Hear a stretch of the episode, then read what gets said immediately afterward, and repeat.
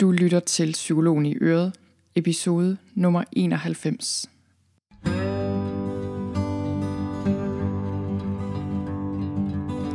Velkommen til Psykologen i Øret.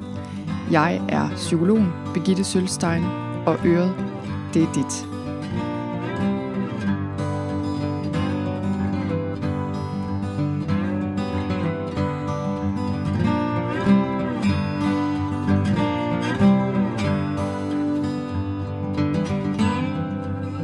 Velkommen til. I dag skal det handle om PTSD og traumer sådan lidt mere generelt. Og øh, traumer er et stort, stort, men også vigtigt, vigtigt emne, som er relevant for stort set alle mennesker faktisk. Jeg har lavet en længere guide, der handler om PTSD og traumer sådan lidt bredere set. Den ligger på min blog på sølvstein.dk-ptsd. Og den her guide, den hedder PTSD, en guide til symptomer, behandlingsmuligheder og selvhjælp. Og den er delt op i tre dele, og i dag får du den første del, også her på lyd. Og de næste par uger, i løbet af de næste par uger, vil de næste to dele komme. Og i den her guide, både i dag og de næste par dele, kommer jeg ret så vidt omkring inden for det her emne omkring traumer. Og øhm, for ikke så længe siden besluttede jeg mig for at lave den her guide til PTSD og traumer. Og det, øh, det har taget lidt tid at lave den, for at være helt ærlig. Og det er også det der med, når man begynder at dykke ned i et emne som traumer, når man er psykolog og øh, kan se tingene fra mange forskellige vinkler, så er det lige begrænsningskunst at finde ud af, okay, hvordan får jeg formidlet noget, der giver mening omkring det her emne, og som er dybdegående på den ene side, men som heller ikke bliver alt for omfattende øh, og stadig er til at forstå. Og øh, det har jeg brugt lidt tid på. Nu er den her, og jeg håber, du derude kan bruge den til noget. Og jeg vil virkelig anbefale dig at lytte med eller læse med. Også selvom du måske ikke lige står og tænker, at du har PTSD ind på livet, eller at det er et emne, der er vigtigt for dig. Fordi, som du også lærer i dag og i de kommende to dele, så er det her øh, emne, traumer, altså noget, der er relevant for os alle sammen. Så de ting, jeg kommer ind på i denne her første del af serien, det er, hvad PTSD overhovedet er, og hvorfor det ikke er en sygdom, årsager til PTSD, og så kommer jeg ind på forskellige typer, øh, undertyper af traumer, kan man sige.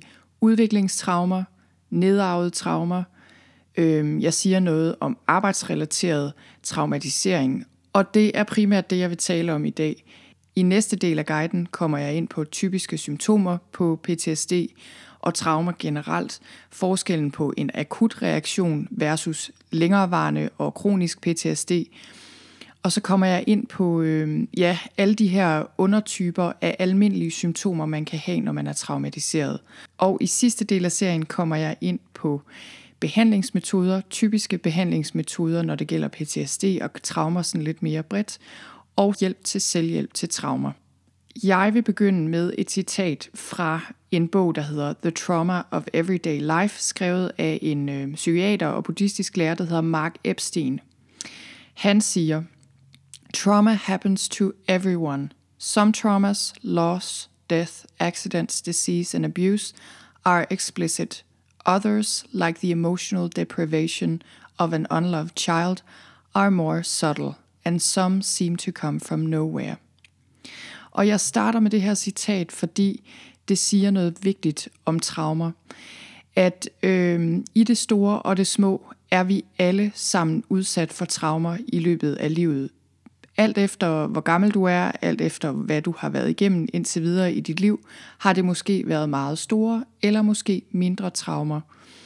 Men vi har alle sammen, eller kommer alle sammen til at opleve traumatiske tab, død, sygdom, ulykker, alle de her ting, der kan sætte sig på små og store måder i nervesystemet og kroppen som traumer. Mit formål med at lave den her serie omkring traumer og gøre noget ud af det, det er, at jeg gerne vil formidle noget omkring det her, fordi viden er magt, også når det kommer til traumer. Men jeg vil også gerne almengøre traumer og afmystificere traumer. Både de voldsomme traumer og også de her mere almindelige hverdagstraumer, kan man sige. Og det vil jeg gerne, så du derude ikke sidder med den her følelse af, at du er en undtagelse, hvis du er traumatiseret. Så du ikke skal føle dig syg eller forkert eller skamme dig over, hvordan du har det, hvis du er traumatiseret. Og det er selvfølgelig en balance det her, fordi det er også vigtigt ikke at kalde alt for traumer. Øhm, altså de her helt almindelige hverdagsbelastninger giver jo ikke mening at kalde traumer. Og på den anden side, så er det også vigtigt at anerkende, at mange af os pådrager os traumer livet igennem, og det er vigtigt at være bevidst om og arbejde med på en god måde, så det ikke ødelægger vores trivsel. Når vi er traumatiseret sådan helt overordnet set, så sker der det, at vi mister kontakten til andre. Og igen, det kan være i det store eller det små, det kan være meget oplagt og tydeligt, eller det kan være mere sådan subtilt og svært at få øje på. Men vi mister kontakten til andre mennesker, vi mister kontakten til os selv, og vi mister kontakten til vores livsglæde og til vores handlekraft og fornemmelse af formål med tilværelsen, vil jeg sige. Især hvis du har oplevet voldsomme traumer i dit liv. Ulykker, overfald, øh, voldsomt bedrag, hvad det end kan være, så kan du have en fornemmelse af det, Mark Epstein, som jeg lige citerede, det han kalder singularity. Og singularity, det er den her følelse af, at man er en undtagelse, at man er isoleret og ligesom alene i sin egen private virkelighed, som ingen andre kan forstå. Og den her private virkelighed er som regel meget pinefuld. Der kan være masser af angst, øh, håbløshed, svære tanker og følelser.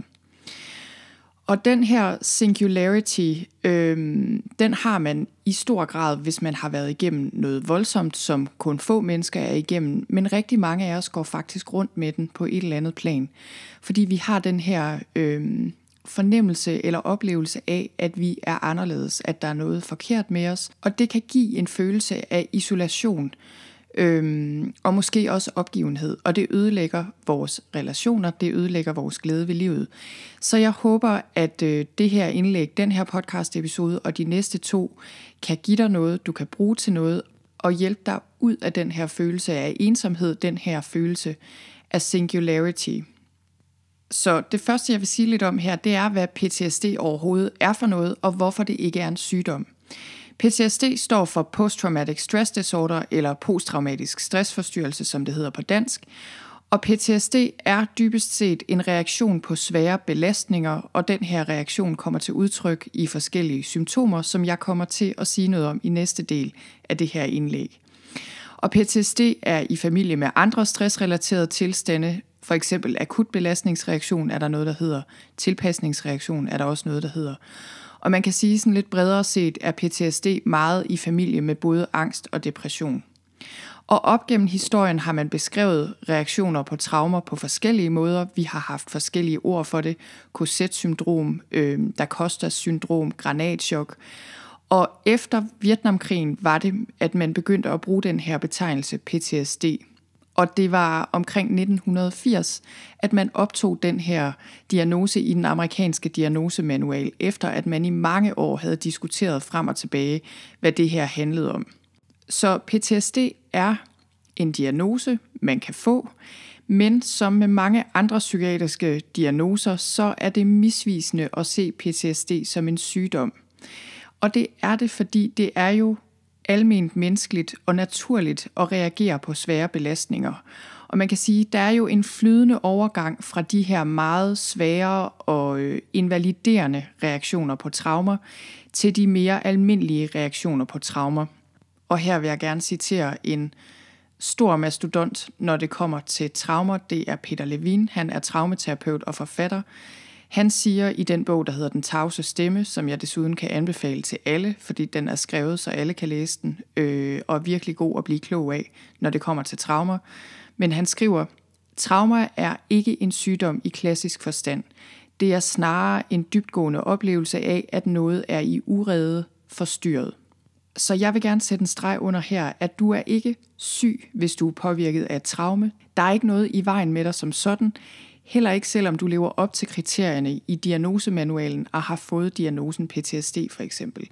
Det du er, er, at du er et menneske, der reagerer på noget voldsomt, og det gør du, fordi du er udstyret med den krop, den hjerne, det nervesystem, det sind, vi nu engang er udstyret med som mennesker. Og her er vi jo selvfølgelig forskellige. Og lige om lidt vil jeg sige noget om årsagerne til PTSD, og selvfølgelig er der også individuelle årsager til, at vi udvikler PTSD og reagerer voldsomt på traumer.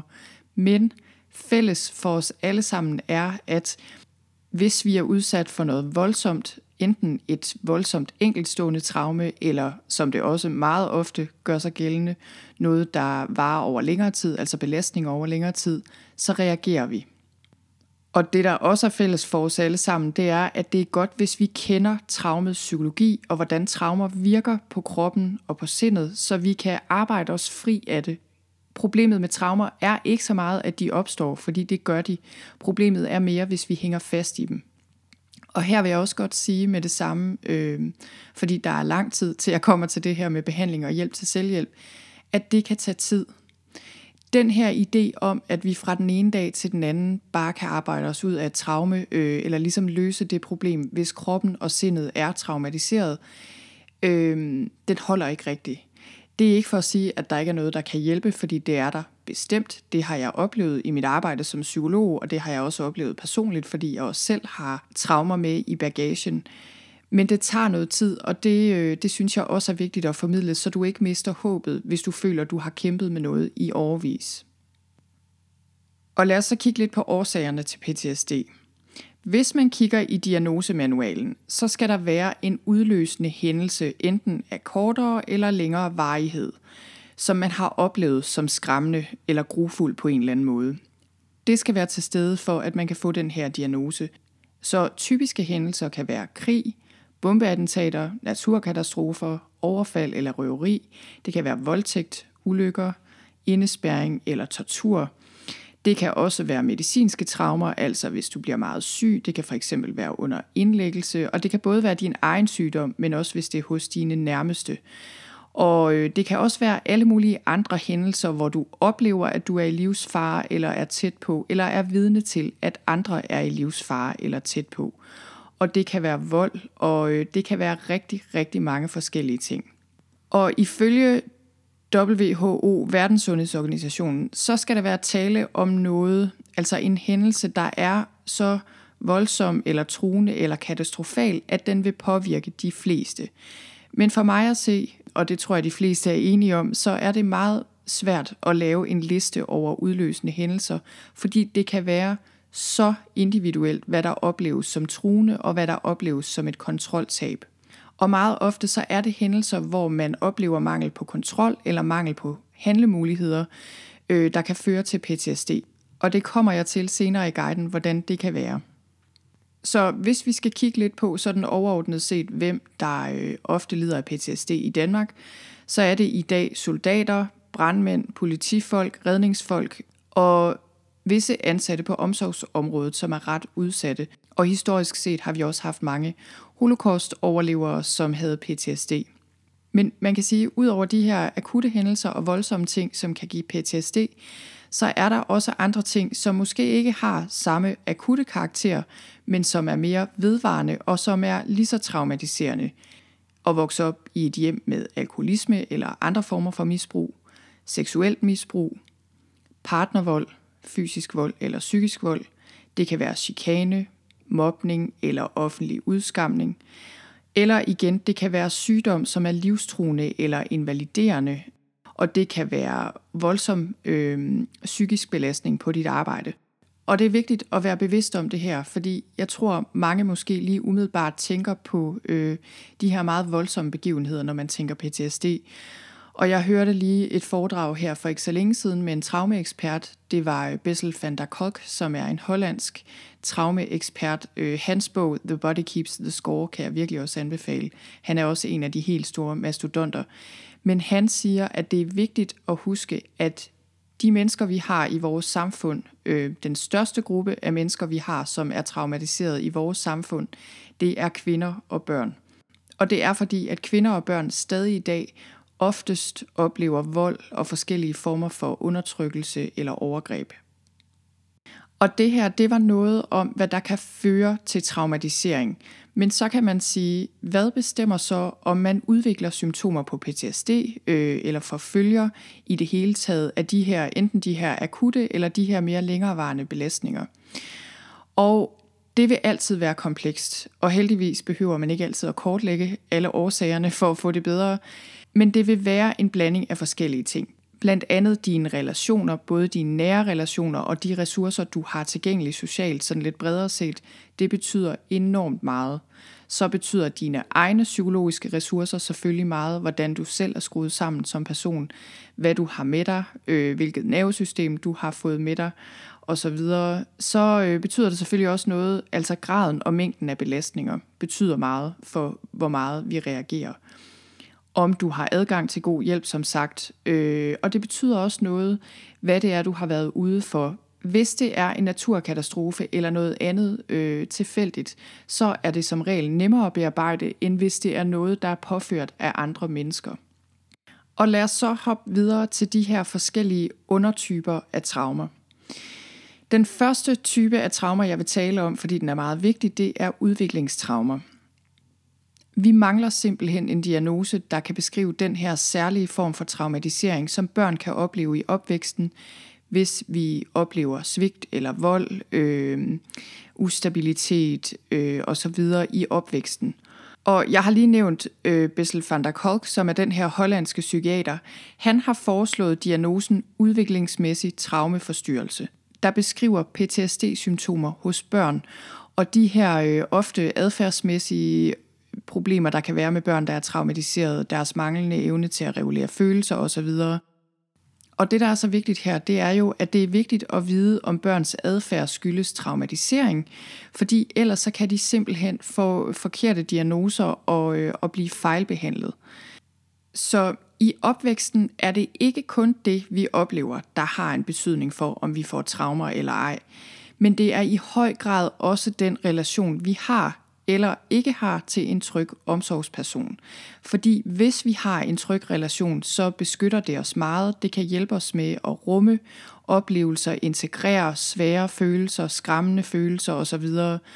Og jo yngre vi er, øh, det er klart, jo yngre vi er, des mere afhængige er vi af en voksen, der er omsorgsfuld og nærværende, som kan hjælpe os med at regulere følelser og stress.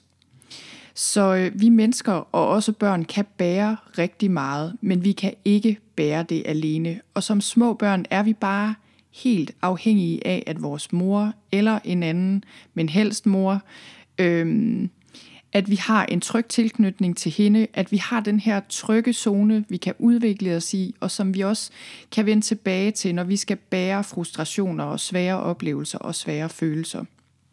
Og det siger sig selv, at når den person, der skulle have draget omsorg for os, i stedet er upålidelig eller fraværende, øh, enten fysisk eller følelsesmæssigt, øh, hvis vedkommende er voldelig eller grænseoverskridende, så forstyrrer det vores udvikling, og det kan være dybt traumatiserende. Så igen, det her kan være i det store eller det små. I det store er selvfølgelig, når der er vold eller misbrug, omsorgssvigt osv., øh, eller måske bare meget fraværende forældre. Men på den mere sådan øh, almindelige måde, men også usynlige måde, og på måder, som kan være svære for os at forstå med vores voksne logik, der, øh, der sker der for rigtig mange af os det, som man kunne kalde en forstyrrelse i båndet, eller at båndet brister til vores forældre. Og øh, en bristet tilknytning mellem mor og barn, som det oftest er, kan være fuldstændig redselsvækkende for et helt lille barn, som er fuldstændig afhængig af sin mor. Og det kan virkelig være svært at forstå det her øh, for os voksne med vores logik, at en adskillelse af få dages varighed, for eksempel, det kan være, at mor er blevet indlagt, det kan også være, at mor er deprimeret øh, eller sørger og er følelsesmæssigt fraværende på den måde, at det kan skabe et traume hos det lille barn. Og som regel så sker der også det heldigvis, at båndet genetableres, når mor kommer hjem, øh, eller mor kommer tilbage på den ene eller den anden måde, og vi kan udvikle os, som vi skal, og genetablere det her bånd.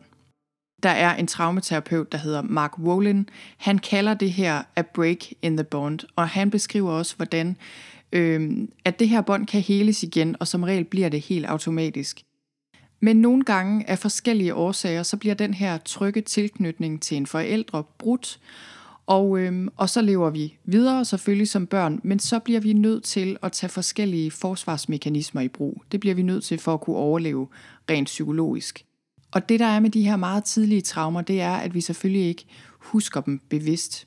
Og her vil jeg gerne citere Mark Wolin øh, fra en bog, der hedder It Didn't Start With You, fordi han beskriver det meget fint, det her. Han siger om det tidlige traume, The trauma of an early separation would be stored as fragments of physical sensations, images, and emotions rather than as clear memories that can be pieced together into a story. Så det er vigtigt at vide det her, at tidlige traumer, de laver sig på den her måde. Og måden de her tidlige traumer kan sætte sig på, alt efter hvad vi har været ude for, alt efter graden selvfølgelig, øh, hvor alvorligt det har været, det er, at, øh, at det kan betyde noget for vores evne til at kunne mærke os selv, fordi det, der ofte sker, er, at vi lukker af, så vi ikke skal mærke vores egne følelser, vores egen krop, men, øh, men også vores tilknytning til andre. Så det kan betyde noget for vores tilknytning til vores forældre selvfølgelig, øh, men også til en partner og måske endda til vores egne børn. Så øh, når jeg gør en del ud af det her med udviklingstraumer, øh, både i det store og det små, så er det fordi, at når vi mangler en tryg tilknytning, som både børn og voksne, så bliver vi dårligere i stand til at håndtere de traumer, vi kommer ud for i løbet af livet. Heldigvis er det også sådan, at man kan etablere en tryg tilknytning. Man kan endda opbygge evnen til at have en tryg tilknytning, selvom man ikke tidligere har haft det. Det er der faktisk et ord for. På fagsprog hedder det Earned Secure Attachment. Og øh, jeg kommer tilbage til det her, når jeg kommer til at sige noget om øh, behandling for traumer og selvhjælp til traumer. Men den her tilknytning og måden, vi indgår i relationer på, den betyder bare enormt meget for, hvordan vi bliver påvirket, når vi er ude for noget voldsomt, og især også, hvordan vi kommer ud af traumer igen. Det næste, jeg gerne vil sige noget om, er nedarvede traumer, altså når traumer bevæger sig fra generation til generation. Det, der er så interessant her, det er, at det er ikke kun de ting, du selv har oplevet, der kan påvirke dig. De traumer, som generationerne bag dig har oplevet, kan også betyde noget i dit liv nu og her. Så traumer kan bæres videre gennem generationer på forskellige måder. Og igen, hvis man gerne vil dykke ned i det her emne, så kan jeg anbefale øh, blandt andet Mark Wolins bog It Didn't Start With You. Den handler meget om intergenerationelle traumer, og han nævner også meget af den her meget interessante forskning, der er lavet på det her område. Men traumer kan bæres videre øh, på forskellige måder. Så du kan påvirkes i din opvækst selvfølgelig af din mor eller din far, hvis de er traumatiseret. Men du kan også ligesom få øh, traumet med dig via kroppen og via dine gener. Fordi allerede da din mor var et foster i din bedstemors mave, der havde hun det æg, der engang skulle blive til dig. Og man kan sige, at på den måde, så blev både din mor og du påvirket af de oplevelser, din bedstemor havde. Og det er noget, vi ved i dag. Øhm, før i tiden, der troede man ligesom, at æggene blev nulstillet, eller hvad skal man sige, at de var sådan en ren tavle, når de blev befrugtet, men det har altså vist sig ikke at være tilfældet. Så den her idé om, at traumer ligesom lever videre i familier og gennem generationerne, den er jo ikke ny. Øhm, det nye er, at man er begyndt at forske i det, og meget af den her forskning er altså virkelig interessant. Blandt andet kan man se, og jeg vil også lige sige, at jeg har linket til nogle af de her studier inde på øh, blogindlægget, altså den skriftlige version af den her podcast episode. Men noget af det, man kan se, er, at børn er holocaust-overlevere, har genetiske forandringer. Man kan også se, når man forsker i det her og laver studier på mus, at mus, der er udsat for en særlig blomsterduft i forbindelse med et traume, altså det vil sige mus, der bliver bange for en særlig blomsterduft i en generation, de giver den her frygt for den her duft af den her blomsterduft videre til de næste fem eller seks generationer, også selvom de her øh, børn og børnebørn osv. af musene aldrig har oplevet traumet selv. Man kan også se, at ved øh, store nationale traumer, som for eksempel da World Trade Center blev angrebet, der havde den kommende generation, altså børn af kvinder, der var tæt på World Trade Center, da det her angreb skete, de har en større stressfølsomhed og større sandsynlighed for at udvikle PTSD. Og man kan bare sige enormt meget om det her emne med nedarvede traumer. Det er enormt interessant og komplekst. Øh, og der er selvfølgelig mange forskellige årsager til, at de her traumer går i arv. Men det jeg lige vil sige her som det sidste om det her, det er, at øh, Jung, altså C.G. Jung, han havde det begreb, der hed det kollektivt ubevidste. Og øh, det begreb, tænker jeg, vi kan bruge til også at forstå, hvordan traumer kan nedarves. Fordi det ikke bare er øh, via historier, vi får overleveret viden. Vores krop husker også, altså det er som om vores gener ligesom hænger sammen tilbage i generationerne. Og, øh, og det man også kan sige, og det var også noget af det, Jung beskæftigede sig meget med, det er, at det der ikke bliver talt om, det der bliver øh, fortidet eller skjult, måske er det især det, der lever videre. Jung talte meget om skyggen, og han talte i det hele taget meget om de her sider af os selv, som vi kan have svært ved at acceptere, og hvordan de kommer til at hjemsøge os, hvis vi prøver at gemme dem væk og det tror jeg også, man kan sige om traumer generelt, at hvis der har ligget store traumer tilbage i din familiehistorie, som der ikke er blevet talt om, som man på en eller anden måde bare slet ikke kunne rumme og forholde sig til. Det kan være folk, der er blevet udstødt af familien. Det kan være forskellige ting, øh, som der så er blevet lagt låg på. Det er ikke bare hos den, der oplever det, men simpelthen i generationer frem. Og jeg synes, det er så interessant det her men nu vil jeg lade være med at sige mere om det. Men det aller sidste, jeg vil sige om det, det er, at det er som om, at nogle traumer er så store, at det bare tager flere generationer ligesom at arbejde sig igennem det. Jeg ved ikke øh, med dig derude, om det giver mening for dig det her, men jeg kan i hvert fald se på mit eget liv, at det er ligesom om, at visse mønstre, øh, visse temaer i min familie, kan det tage flere generationer at få bugt med. Og nogle gange sker der bare ting, som ligesom laver et hul eller et sår i en familie, som det kan tage flere generationer at hele. Det sidste, jeg vil sige noget om her i dag, det er arbejdsrelateret traumatisering. Men inden jeg går videre til det, vil jeg lige sige, at der er jo også flere forskellige former for almindelige traumer, som jeg ikke kommer ind på her, fordi der er grænser for, hvor meget jeg kan brede mig ud i det her blogindlæg og i den her podcast episode.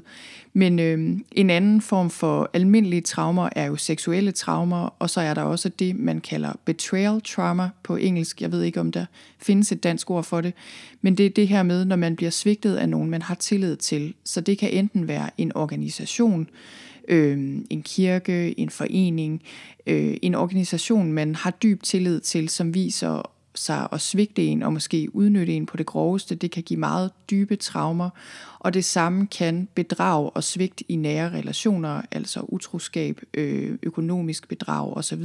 Det kan også være økonomisk bedrag i en virksomhed, er også noget af det, der virkelig kan være traumatisk. Så det var bare for at sige, at der er jo forskellige former for traumer. Mange andre typer af traumer, som jeg ikke lige kommer ind på her. Men lad os tage et lille kig på arbejdsrelaterede traumer.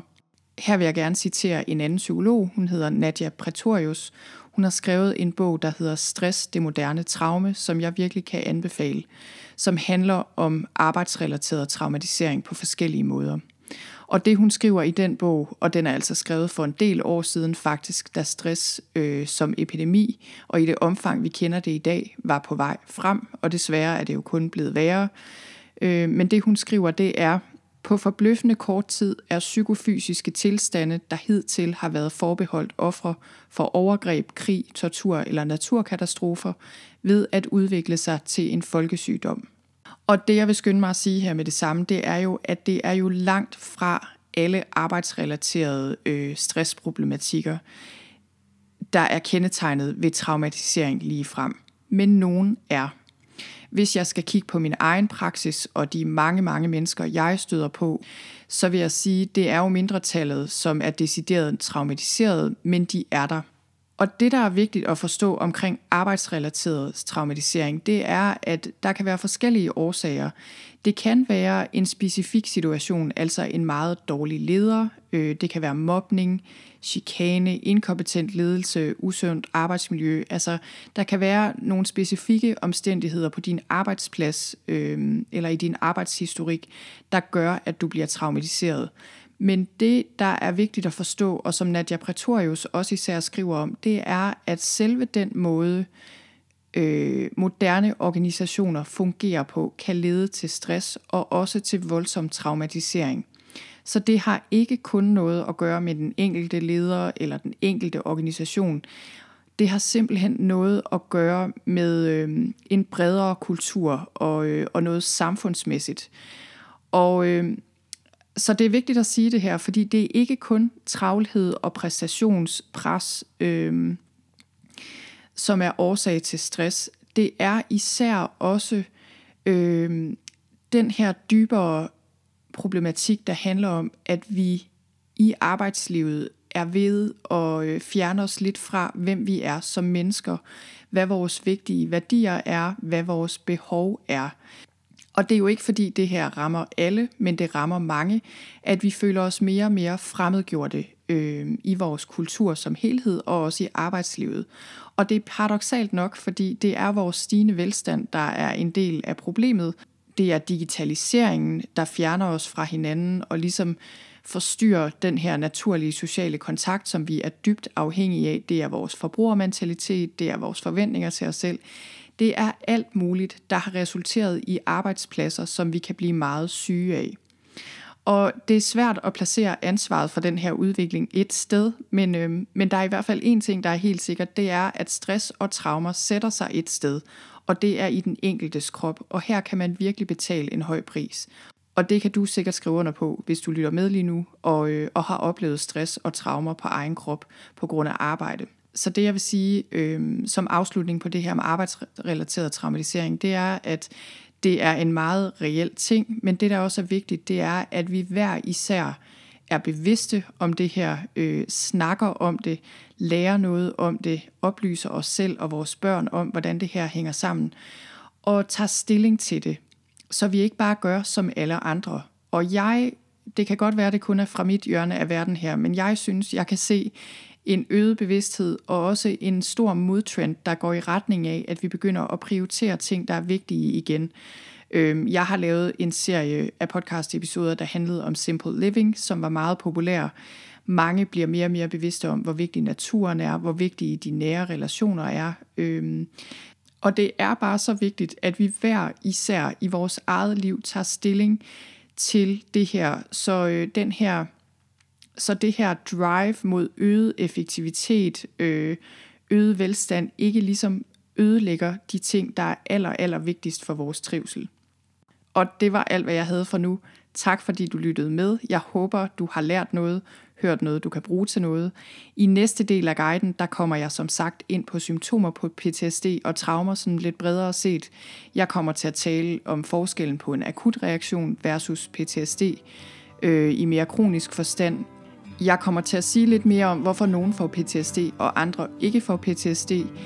Jeg kommer til at sige en del om almindelige symptomer på traumer, for eksempel genoplevelse, altså flashbacks og mareridt øh, osv., undgåelsesadfærd, tilpasningsadfærd og meget andet. Og jeg kommer til at sige en hel del om, øh, hvorfor vi reagerer, som vi gør på traumer. Og husk så, at du kan gå ind på min hjemmeside og finde den skriftlige version af den her podcast-episode hvis du gerne vil læse det eller vende tilbage til noget af det, du har hørt. Det gør du på sølvstein.dk-ptsd. Tak for nu.